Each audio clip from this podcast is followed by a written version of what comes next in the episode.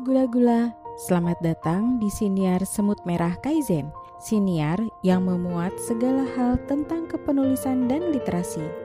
Di bulan Juli ini, setiap hari kita akan berbagi cerita sosok inspiratif dan catatan dari para semut dusun non-fiksi. Selamat menyimak!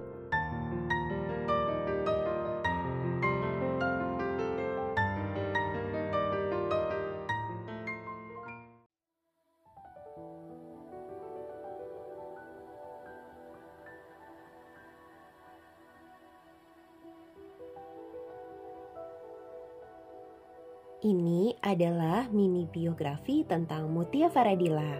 Semut Armin akan membacakan untuk Gula-Gula. Selamat mendengarkan.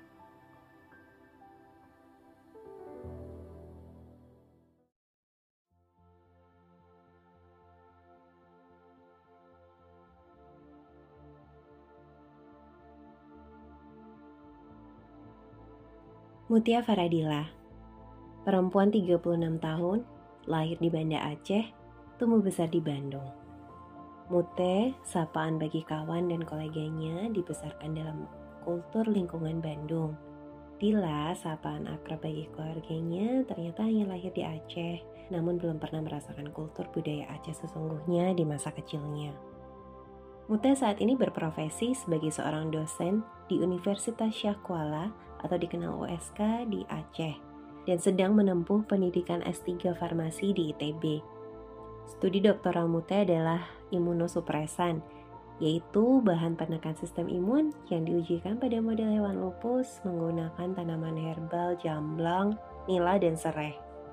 Sejak tahun dua ribu delapan belas, Meutia telah terdiagnosa klinis bipolar hipomani tipe dua. Seperti apa perjalanan Meutia dengan diagnosa kejiwaan seperti ini, dan apa dampaknya? Akan kita bahas dalam siniar episode ini. Berawal saat S M P, Meutia sudah ada pemikiran tidak ingin hidup, mempertanyakan mengapa aku mengalami semua ini.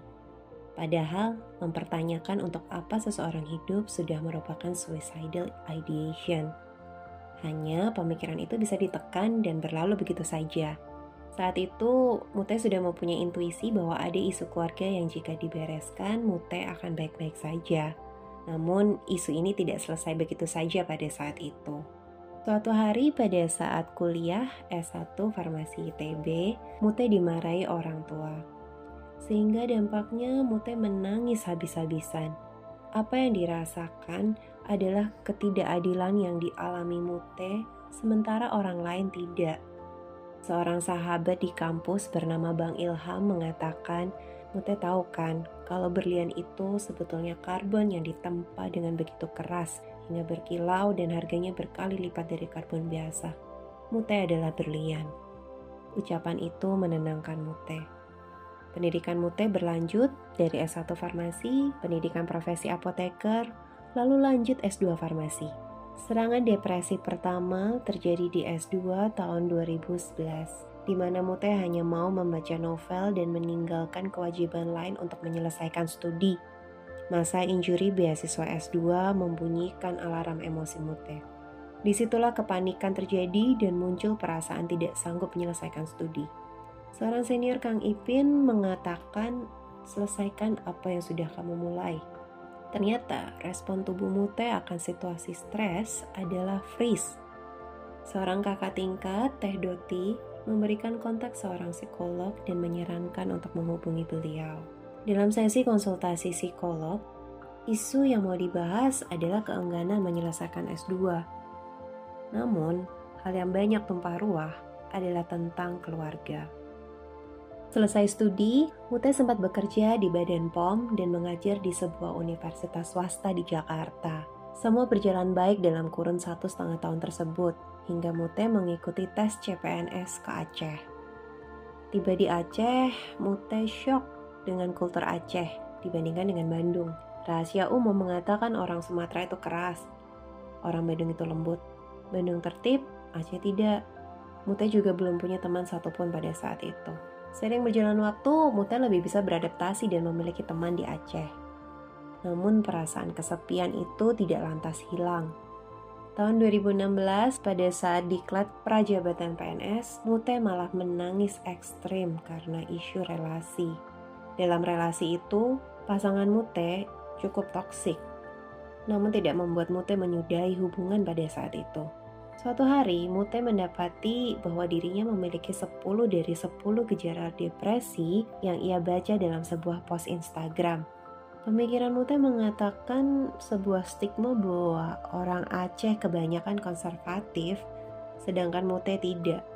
Muncul rasa tidak percaya kepada psikolog Aceh karena takut akan dihakimi. Jangan-jangan aku malah disuruh berdoa saja. Wah, tidak bisa begitu. Ketidaktahuan akan biaya terapi psikologi juga membuat Mute menunda terapi ke psikolog. Akan tetapi, makin hari Mute makin menunjukkan kekhawatiran dalam cuitan-cuitan Twitter yang dilayangkannya. Kawan baik bernama Lea dan Yanuar sangat menyarankan agar Mute terapi ke psikolog. Disitulah Mute bertemu dengan psikolog Yulia Direskia yang memiliki spesialisasi trauma.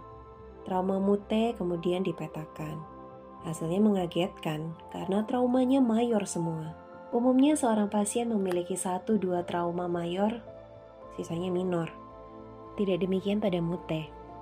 Traumanya semua mayor. Kak Yulia kemudian menyusun rencana terapi bagi Mute menggunakan metode E M D R, Eye Movement Desensitization and Reprocessing, yakni terapi di mana pasien dibantu untuk mengelola kejadian yang mengganggu emosi didampingi stimulus eksternal. Stimulus umum yang sering digunakan dalam terapi ini adalah gerakan mata lateral, namun bisa juga audio dan ketukan tangan.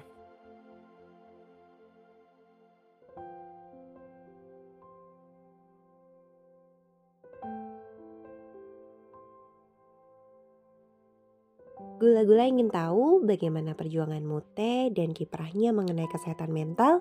Yuk ikuti bagian kedua dari Siniar Mini Bio. Meutia Faradilla, dosen muda yang menginspirasi, di episode berikutnya.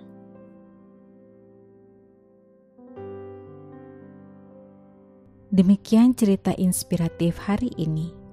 Sampai jumpa esok hari dengan cerita inspiratif yang lain. Salam literasi.